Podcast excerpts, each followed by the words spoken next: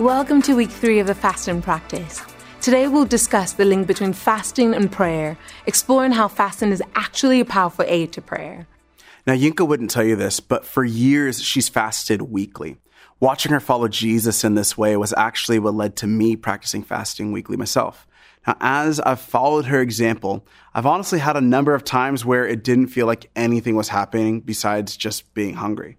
But I've also had times where I can tell that my sensitivity to Jesus' voice and my desire to be with him and be like him have grown deeper in my time of prayer. I've actually begun to want to fast.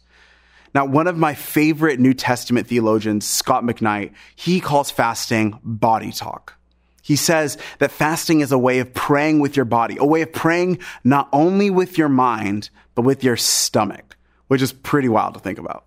Before we explore this aspect of fasting, circle up in your triads to process your practice so far. Remember, this is a place to share with as much vulnerability as possible. Question one did you notice any shift in your heart towards sin while you were fasting? Question two, what's an area in your life where your willpower is failing and you're praying for the grace to change? And question three, what's an area in your life where you're experiencing increasing freedom from sin and joy in God? Take a few moments to discuss.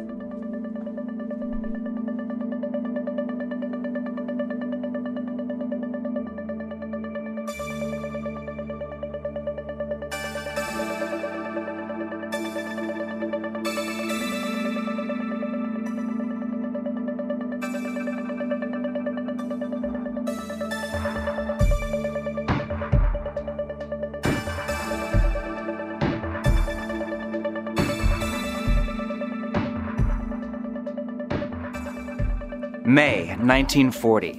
The Nazis have just overrun France. 338,000 Allied troops in retreat are trapped on the beach at Dunkirk. There's no hope of rescue in time. The British Prime Minister Winston Churchill is gearing up for the annihilation of the British Army, the last defense between England and the Third Reich's blitzkrieg advance. But then, on Friday, May 24th, Hitler issues a baffling order to his generals to stop their assault. The German tank division stops just 10 miles away from Dunkirk. Then the city is enveloped in a strange mist that's a mix of fog and smoke, and the German Air Force can't bomb the soldiers who are like sitting ducks on the beach. Then, even stranger, the English Channel, notorious for high winds and choppy waters, is perfectly calm for three days straight. Historians say it was like bathwater, which makes it possible for hundreds of small civilian boats to cross the channel and rescue the troops under the cover of fog. This story was made famous yet again by the director Christopher Nolan's film Dunkirk. But what's not in that film is that also on Friday, May 24th, King George, upon hearing the news of the impending invasion, called the nation to a day of fasting and prayer thousands of people literally lined up to get into Westminster Abbey in London to plead for God's mercy. Just hours after King George called for prayer, Hitler ordered his tank division to stop. And over the next three days, all of the troops were saved. That generation did not call it Dunkirk, they called it the miracle of Dunkirk, the outcome of which arguably saved the whole of England. Now, was it a miracle or just a coincidence? God's response to prayer and fasting or just poor strategic planning by the German army? Here's what I know for sure. All through the library of scripture, prayer and fasting go together. You can pray without fasting and you can fast without praying. But when you combine the two, it's like there's a chemical reaction that amplifies the power of prayer. Now we come to number three of the four reasons we fast. In week one, we covered to offer ourselves to Jesus. In week two, to grow in holiness. Next up for week three is to amplify our prayers. Prayer is an umbrella term used all through Scripture for the medium by which we communicate and commune with God. You can break down prayer into two basic categories listening to God and speaking to God. Fasting is a powerful practice that amplifies both God's voice to us and our voice to God. Put another way, fasting is a way to hear God and to be heard by God. A word on each. First, to hear God. Please turn in your Bibles to Acts chapter 13.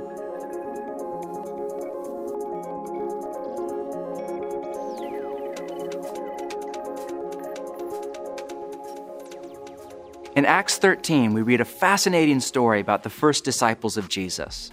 Verse 1 Now, in the church at Antioch, there were prophets and teachers Barnabas, Simeon called Niger, Lucius of Cyrene, Manaen, who had been brought up with Herod the Tetrarch, and Saul.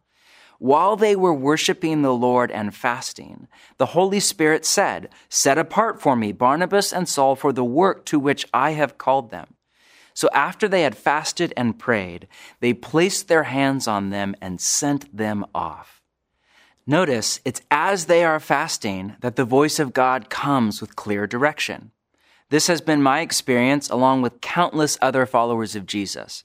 In times of fasting and waiting on God for direction, that's when I'm most likely to hear God's voice. Just a few days ago, a good friend of mine was telling me he did a four day fast to pray for God's direction for his business. As he was fasting, he had an idea come to him, and on the last day of the fast, he got a call out of the blue from an old colleague asking if he would be interested in the very same idea. He took that as God's direction, and it was while he was praying and fasting. Now, let's take a step back and talk for a minute about what's happening in our body as we fast. Remember, we're chipping away at the false dichotomy between the physical and the spiritual. We are whole persons. What we do with our body has an effect on our soul. In the last session, we covered some of the ways that fasting is good for your physical health, but it's also good for your mental health. Peer reviewed studies on fasting have demonstrated that Fasting increases the blood flow to your brain, causing you to be more alert and aware, compared to eating, which causes blood to flow to your digestive system, which is why we are tired and a bit cloudy of mind after a large meal. Think of the post Christmas dinner fugue. It also increases neuroplasticity, the ability for your brain to make new neural connections. It's also proven to decrease the neurotransmitters that signal anxiety and depression and increase those that elevate calm and a sense of well being. It's also been proven to increase what doctors call interoception, which is your ability to accurately notice what's happening inside your body and mind. It's even been shown in some studies to arrest or even reverse the effect of Alzheimer's it comes as no surprise that fasting is not an exclusively Christian practice. While the first recorded story of fasting as a spiritual discipline is of Moses on Mount Sinai, it's later adopted by Confucius in China, the yogis in India. Pretty much all of the Greek philosophers, Plato, Socrates, Aristotle, were advocates of fasting. It plays a central role in Islam, not to mention the explosion of popularity of intermittent fasting among those in the health and wellness community, or it's practiced by writers and intellectuals for many years due to its effect on mental prowess. Because fasting is a way of honing your mind to a point of alertness, focus, and perception. Now, to repeat, this doesn't happen overnight. If you are new to fasting, and especially if your regular diet is high in sugar and refined grains, then at first you may get a headache or feel just lousy and out of it. But if you stay with your practice and make it a regular part of your rule of life, your body will adapt. And when you fast, you will start to feel both calm, but also highly alert and attuned. You can easily see how all this would put your mind and body into an ideal state to hear God's voice. Not to mention that when you fast, you have a lot more time one of the first things you realize when you start fasting is just how much time, energy, and mental attention goes to food. Grocery shopping, cooking, eating, cleaning up. You get a lot of time and headspace back when you fast. As Priscilla Shirer said of her practice of fasting, I'm able to gain perspective on how unbalanced is the amount of time, energy, and effort that I put into my body and into my spirit. When we choose to sacrifice a need of the body to place more importance on a need of the spirit, God Himself sits up and takes notice. The heavens are open to us in a way that might not have otherwise been. She offers a key insight here. Not only does fasting put us in an ideal position to listen, but it also puts God in an ideal situation to speak. Not only is our mind attentive, but our heart is humble and hungry. I think of God's word to Israel through the prophet Joel. Even now declares the Lord, return to me with all your heart, with fasting and weeping and mourning. Or that same phrase is used by the prophet Jeremiah. You will call on me and come and pray to me, and I will listen to you. You will seek me and find me when you seek me with all your heart. I will be found by you, declares the Lord. Jeremiah doesn't specifically mention fasting, but he uses that same phrase, all your heart. Fasting is one way to seek God with all our heart. Again, it comes as no surprise that all through scripture and church history, there are stories of people fasting to hear God's voice of direction, or for what the New Testament writers later call discernment. When we are facing a major decision, and especially in situations where we just don't know what to do, my wife and I will almost always set aside a few days to pray and fast. If possible, we take time in silence and solitude or even go on a retreat to get away from the noise and distraction and hear God. But if that's not possible because of parenting or work or life circumstances, we just get up early and the time that we would have spent eating or sleeping to digest all that food, we give to listening prayer. Praying with the psalmist, show me the way I should go, for to you I entrust my life. This discipline of fasting and listening for God's voice is a part of the larger movement in the spiritual journey from decision making to discernment. From what's a good and wise decision to make my life better to what's the will of God for my life, whatever it is, which is part of an even deeper movement of the spiritual journey from control to surrender. From I am in control of my life to I am the Lord's servant. May it be done to me according to your word. Fasting is a discipline by which we open our body and soul to God's Spirit to facilitate these essential movements deep inside our being. But it's not just to hear God, it's also to be heard by God.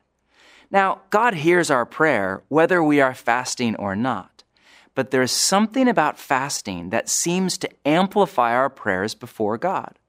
Look again at Acts 13 if your Bible is still open. Verse 3.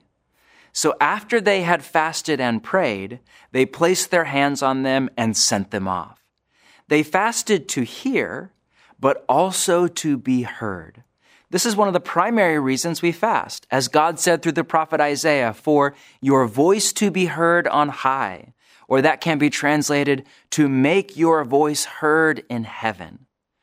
Do you ever feel stuck in prayer? Like there's a wall between you and God or God's power? Like you just can't break through that wall?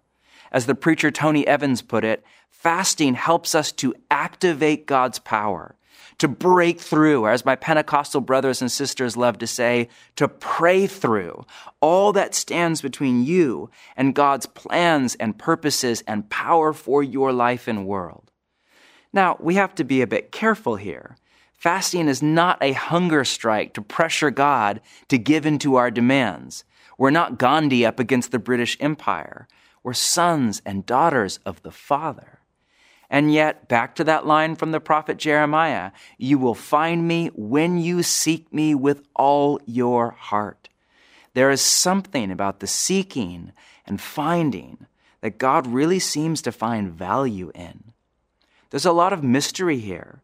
Scripture tells us what, when we add fasting to prayer, there is a higher correlation between our requests and the release of God's power, but it doesn't tell us why, at least not clearly. Different streams of the church have different theories as to why. My theory is because God is relational. His ultimate aim is to draw us into the inner life of the Trinity. Prayer with fasting takes us deeper into union with God. As we said in the last session, it burns away whatever is creating relational distance between us and God. Now, you may have a whole other take, but while there is a diverse array of theological opinions in the Church of Jesus on why some prayers are answered and others are not, one thing is very clear in Scripture God responds to prayer and fasting. I think of the story in Jonah 3, where the city of Nineveh is warned by the prophet Jonah of its coming destruction by God. But then we read, the Ninevites believed God, a fast was proclaimed, and all of them, from the greatest to the least, put on sackcloth. When God saw what they did and how they turned from their evil ways, he relented and did not bring on them the destruction he had threatened. There's a play on words here that's lost in translation from Hebrew to English. In the closing line, the phrase turned from their evil ways and relented are the exact same word in Hebrew, naham, which means to repent or relent or change your mind. The text literally reads, when God saw they nahamed, he nahamed. What does it mean for God to naham? A word that's also translated repent. Arthur Wallis in God's Chosen Fast, our recommended reading for this practice, insightfully writes this Because man repents in respect to sin, God repents in respect to judgment. Man's change of heart makes it morally possible for God to behave differently towards him, yet acting consistently with his holy character and principles we often mistakenly assume that God is going to do whatever God is going to do with or without our prayers. But the pattern you read of all through Scripture is that when God's people pray, and especially when they fast, He responds.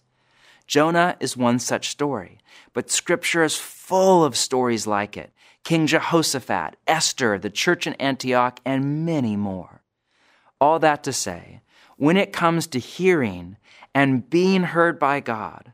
Not only is fasting an aid to prayer, it's an amplifier of prayer and a powerful one at that. But remember, the end goal of prayer is not ultimately to get what we want from God, but to get God Himself.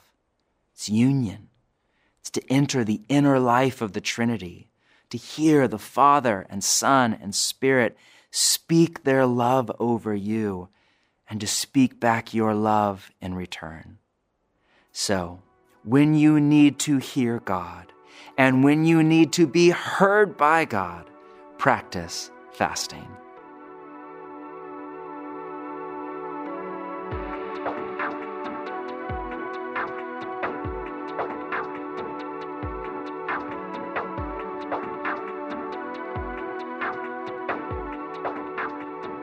I bet you have your own stories of answered prayer. Maybe not as dramatic as Dunkirk, but just as real and true. Stories of answered prayer, they give us the courage and faith on the spiritual journey. And the beauty of community is that they don't even have to be our own stories. Let's take a few minutes to converse as a community about fasting and prayer. Here are a few questions to frame your discussion. Number one, do you have any stories of clear answers to prayer? Number two, what's an area in your current life where you're praying for discernment, seeking to know the will of God for your life direction? And number three, what's an area in your current life where you're praying for a breakthrough?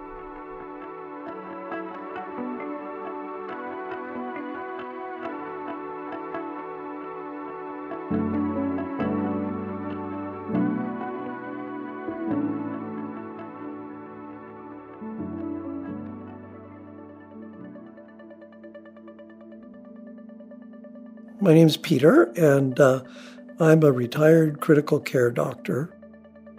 I try to fast rhythmically as part of my regular day, not knowing if I'm going to have extra time to pray or not.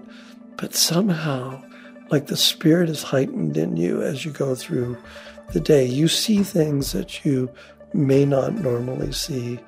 Uh, you hear things you may not normally have been attuned to. Maybe it's because I've developed this regular routine and rhythm of fasting that these things are more clear to me. Or maybe it's because I'm older and as time has gone along, you tend to see wisdom in certain things that you hadn't before.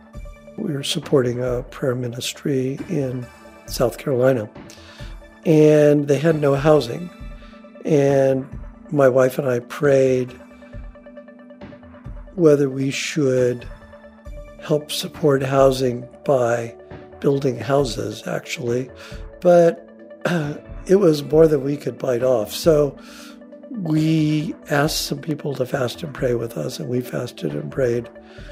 Um, and we didn't tell them about what we were fasting and praying. And we asked the Lord, we said, we need two confirmations about the number and about the place.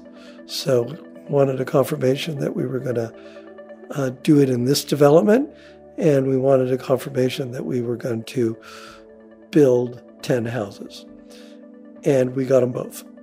One never knows, I don't think, if what came across actually was going to happen by the providence of God or if it was because we fasted and prayed. Um, but biblically speaking, it looks like many people changed the mind of God. It's so inspiring to hear these stories of answered prayers, but we want you to have your own stories of answered prayers. And to that end, the intention of this week is to utilize fasting to amplify our prayers. Our exercise for this coming week is again to fast one day, but this time focusing on how it amplifies your prayers. You might want to experiment with a different day this time. If at all possible, fast as a community. Pick a day that works for as many of you as possible. The goal is to fast until sundown, then eat a simple meal to complete your fast. Remember, fasting is a way to hear God and be heard by God.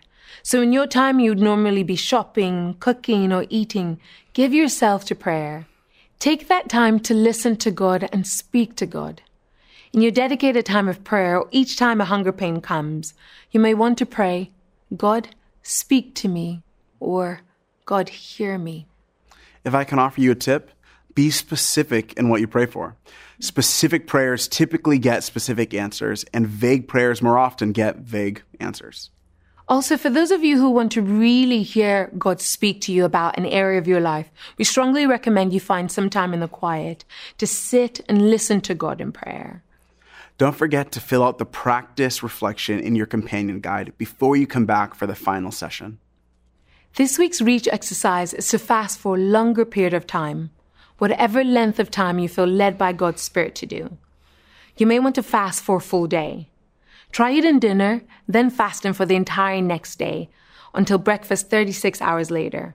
Or you might feel invited into a multi day fast, two days or three or longer. Again, walk before you run. If you've only ever fasted until sundown, start by going 36 hours and then work your way up over time. The recommended reading is chapters 10 through 15 of God's Chosen Fast by Arthur Wallis. Don't forget to listen to episode three of the Rule of Life season three podcast on fasting by practicing the way. Then we'll see you next week for our final session. But before you go, may God Himself, the God of peace, sanctify you through and through. May your whole spirit, soul, and body be kept blameless the coming of our Lord Jesus Christ.